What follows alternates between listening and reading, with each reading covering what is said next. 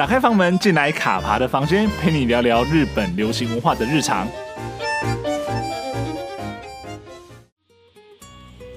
比起今年春季日剧以恋爱、青春为主轴，夏季日剧虽然没有一以贯之的主题，但却是更加的百花齐放，有热血与疗愈风格截然不同的医疗剧。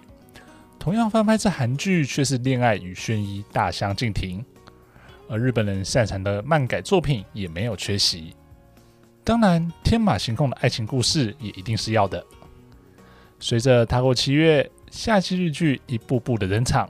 点缀了今年的夏季夜空，但同时也注定要与名为奥运的盛世一别苗头。自己卡爬的房间就来和大家聊聊几部已经开播的夏季日剧，以及还有哪些还未开播但是值得关注的作品。那我们就开始喽！Hello，大家好，我是卡爬。在度过了充满各种不同恋爱以及赞扬青春的春季之后呢，紧接而来的夏季日剧也逐渐开跑喽。不晓得大家有没有锁定了哪些作品，又或者已经开始看哪些作品了？其实有在关注这季日剧名单的听众朋友，应该不难发现啊，就是说这一季的日剧的卡司呢，跟春季相比，虽然不至于到暗淡，但是呢。相较于春季一字排开，几乎每部的名单都很亮眼。夏季确实是稍微平淡了一点点哦。那为什么会有这样子的情况跟这样的安排呢？我觉得啦，其中一个考量便是因为今年的夏季日剧在播出的时间点会碰到东京奥运。虽然说现在已经确定说东京奥运是一个无关课的比赛，但基本上还电视台还是会播嘛，所以还是会强碰到东京奥运，而且。可以预期，可能部分赛事的时间点会影响到电视剧的收视啊。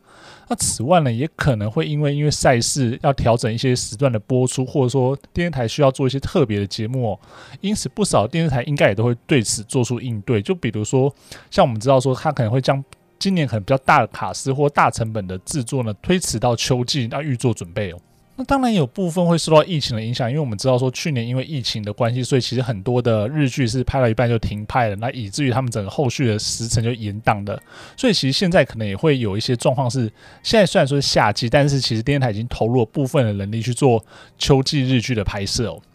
那虽然说可能今年夏季遇到这样的状况，但也不代表说其实夏季日剧没有什么期待的，因为事实上呢，还是有有不少让人光看是不管说是主演呢，是编剧或者是故事大纲，就眼睛为之一亮的作品哦。那接下来就跟大家来介绍几部我自己蛮期待，或者说播出之后我自己蛮喜欢的一些作品。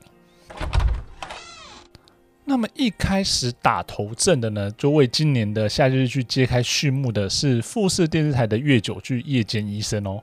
那这部剧呢是由波流主演，那田中圭、北村匠海、冈崎纱绘、岸优太以及泽村一树等人共演哦。那它基本上就是叙述一群夜班医生在夜晚的医院里面所面临到的各式的。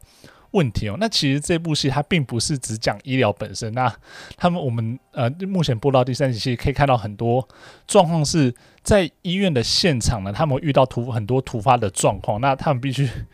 呃有时候是医生本本职，那有时候可能是要呃以一个人的身份去帮这些病患或者这些求助人去解决问题哦。那像是这部作品呢，其实那时候。呃，他整个在宣传的时候，其实我有一句 slogan，我是吸引到我，而且我自己是觉得蛮有意思的。他这个 slogan 是说，他们在夜晚拯救别人的人生，在白天面对自己的人生。所以，其实在这部，其实看这部作品，或者说看这些 slogan 的时候，就会知道，它不是一个很典型的。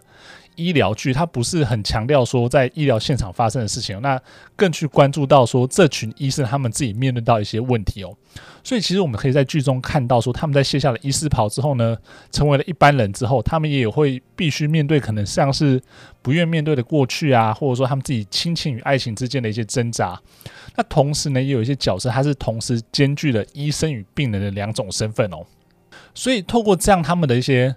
呃，角色设定跟他们造的一些状况，那我们就会看到说，其实这部片里面，这部作品里面没有什么太多的热血或者说英雄的桥段，那甚至说是节奏，我会觉得说是相对是平稳缓慢的，那可能也是特别要去迎合所以夜间这一个关键字这个词汇所呈现的一些步调。但是呢，透过这群就是这群年轻的医生，他们彼此的互动，那却也意外的抚慰人心哦。虽然说，我觉得剧中应该蛮多的手术画面是非常的直接，就直接喷血或干嘛之类，或者说他该切该动手术的地方，就这样。做下去了，但是呢，呃，整体看起来还是相对是疗愈跟舒服的，所以我真的那个时候可能自己看到现在第三集就觉得说这部作品我自己是蛮喜欢，但是可能就是有一些关键的片段大家稍微回避一下，就是说如果特别是对血啊，或者说这种比较直接的这种手术画面会感到压力或者感到不舒服的人，就可能这些画面就稍微去躲避一下，但是实际上整体上我自己是觉得还蛮喜欢这部作品的。这部作品还有另外一点蛮有趣的事情是，他这部作品的编剧是大北遥。那大北遥呢，他其实是近年颇受富士台重用的年轻编剧哦。那他不管说像近年的协力编剧的作品啊，或者说他自己是独立编剧的作品，品质都不错。所以说我也会觉得夜间医生在往后的推展应该是不用太过担心啦。而且讲到大北遥，可以再讲一件事情，就是还蛮有趣的，就。呃，他其实在现这一季的月九编完了《夜间医生》之后，他同时还在编了秋季的月九，由洼田正孝主演的《X 光式的奇迹二》。那因为《X 光式的奇迹二》这部片这部作品其实也正在拍摄当中，所以等于说大表他连续两季写月九，而且他可能现在这部正在写，然后下一部作品也正在写哦。所以你可以想象说，呃。整个富士台他是多敬重或者说多仰赖这一个编剧，那很信任他的编剧功力哦。那我也在想说，可能这样子连续两季写越久的这样的状况，应该是大概是前无古人的啦。但就按他按按照他之前的这些编剧的作品或者他的这些实力，我觉得是不用担心的。那接下来另外一部打头阵的呢，是模范劳工铃木亮平主演的 TBS 日曜剧场 Tokyo MER 行动急诊室啊。那为什么说铃木亮平是模范老公呢？因为我相信很多听众朋友应该记得，他上一季其实才演了富士电视台的恋爱漫画家，就跟吉冈里帆共演的恋爱漫画家。那他也是主演，那他等于就是连续两季的续投连投，而且还都是挂主演，这难道不称不上是模范吗？对，而且我真的觉得，就是像日曜剧场这一个牌子，就是。牌子老，口碑好，大家抢着要。所以说，像是除了主演的铃木亮平之外呢，还找来就是根本是在其他电视台应该也可以挂主演，他本本身就是主演格的贺来贤人。那还有像是蔡太旭、佐野勇斗、中条彩未等准主演等级的演员担任配角。所以，呃，我觉得这个可能是这今年夏天就是一字排开来说，整个演员阵容最豪华的一部作品哦。那再加上呢，编剧呢是写过《东京大饭店》、那《吉入山伯爵华丽的复仇》、那《警察之家》等作品的黑岩勉哦，他近年的作品的品质，就近年剧本的品质其实都很稳定。那我觉得也很让人期待，就是说他之后会怎么去发展这种比较呃热血啊，或然后这种比较那大场面的这个医疗剧哦。那讲到这个，就是说其实一样是医疗剧，那比起夜间医生。Tokyo MER 行动急诊室呢，它其实更强调就是在事故现场的急救，以及医术接近不科学的身手医生他如何在现场救命哦。所以其实我们在第一集看到他很多的呃行动，或者说很多的。急救的方式可能这会让人家捏一把冷汗，但他最后都可以成功的去化解掉这些问题，或者说呃这一些事故现场的病患所面临到的危险哦，所以其实就更加的英雄化跟更加的热血啊，所以在看的时候也是让人蛮血脉喷张的。但是我相信这个也是蛮符合呃日料剧场它的调性了，所以这部作品放在这个时间点其实算是蛮好，而且整个成本投入的那种感觉，其实我觉得是有野心去呈现这样的一个作品哦。所以说，如果就是听众朋友们喜欢的是这种比较英雄风格，而且它里面其实还是有一些呃带有政治斗争的成分在里面啦。所以，如果你喜欢类似这样子的医疗剧，不就相对不是那么平淡，或者说比较平稳的医疗剧的话，我觉得 T U MER 行动急诊室千万不要错过，那应该会看得还蛮开心的。那接下来这部呢，应该算是今年夏季日剧名单出来之后，我很期待的几部作品之一啊，那就是户田惠里香跟永野芽郁共演的《秘密内幕：女警的反击》哦。那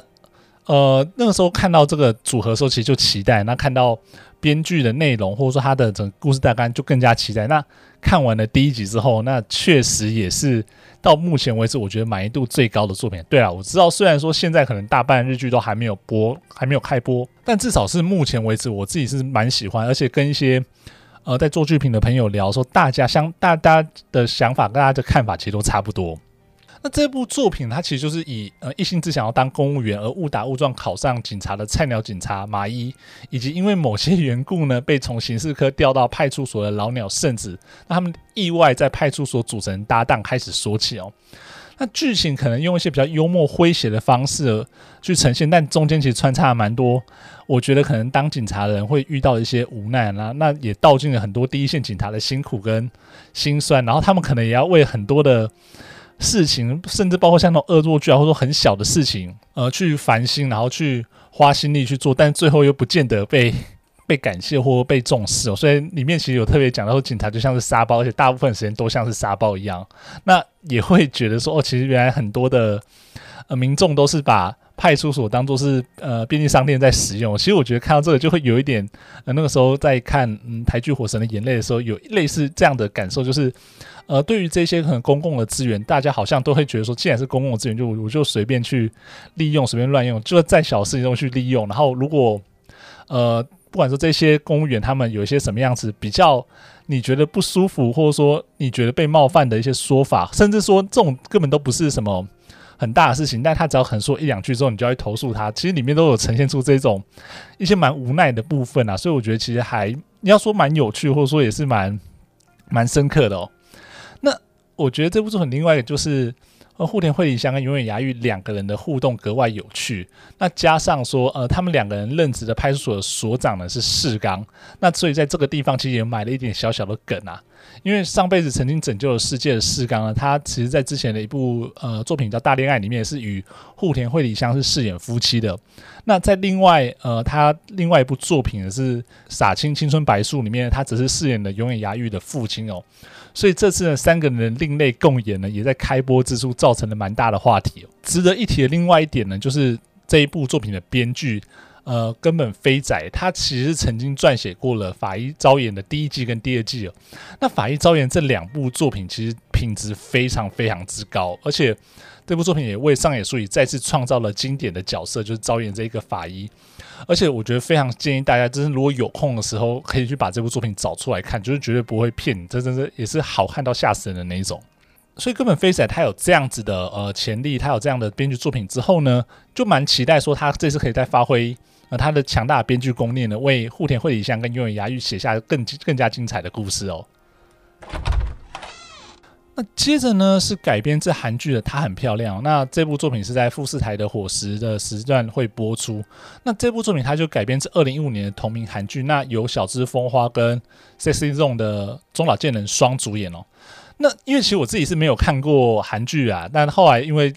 日日本要翻拍，周琦有找过资一些资料。故事呢，叙述小时候长相不起眼、肥胖的长谷部忠介呢，长大之后摇身一变，变成帅气的精英型男，并且在国际知名的杂志任职。那他奉派回到日本担任日本版的副总编辑。那与此同时呢，小时候亮眼且受到欢迎的佐藤爱，却变成了一个不修边幅的残面女子。那以派遣员工的身份到这家杂志社要工作三个月。那中介他回国之后呢，迫不及待想要找到小爱，可是因为小爱觉得说他的呃外貌已经变得就是跟中介他过去印象中的不一样了，所以他就不断隐瞒身份，想要逃避他。那也是借着这样的契机开始呢，充满了欢笑跟眼泪的爱情故事哦。那除了小芝风花跟中岛健人外呢，那女二跟男二分别是由佐久间由一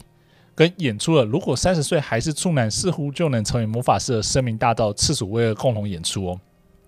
虽然说我自己是没有看过韩版呐，但是呃看完了第一集之后，就意外的觉得其实还不错，而且甚至可以发现说当中有一些应该在做了一些所谓在地化的更动，让剧情更加符合日本社会文化。而且呢，这两年来小芝风花她特别在诠释这种怪怪女的角色上。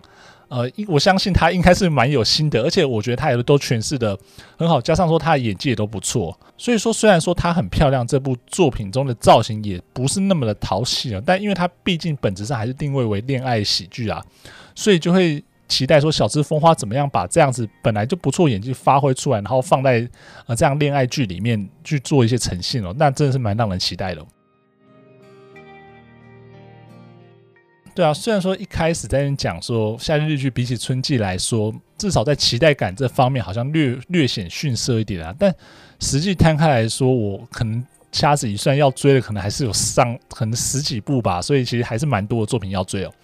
像是除了上述的作品之外，包括重冈大毅主演的《家族募集中》啊，那二阶堂富美主演的漫改作品《约定的灰姑娘》，以及比嘉爱未主演的《来自灰色星球的小王子》（A.K.A. 美少男梦工厂）。或者是呢，一天到晚要被解散，最后又不用解散，然后就来到第四季由天海佑希主演的《女王侦讯室》，也都是本季的黄金档里面我自己蛮期待的啊。而这些作品可能在之后陆续播出之后，可能也会再录一集来跟大家稍微分享一下。那讲了这么多，不晓得说今年夏季的日剧，各位听众最期待的，或者说看了首集之后呢，最喜欢的日剧是哪一部呢？不妨呢，到用铅笔写日剧的粉砖贴文下面跟我留言分享哦。那如果你喜欢这一集的节目呢，也请不要吝啬的订阅并按下五星好评，分享并留言让我知道哦。卡巴拉房间，我们下周见喽，拜拜。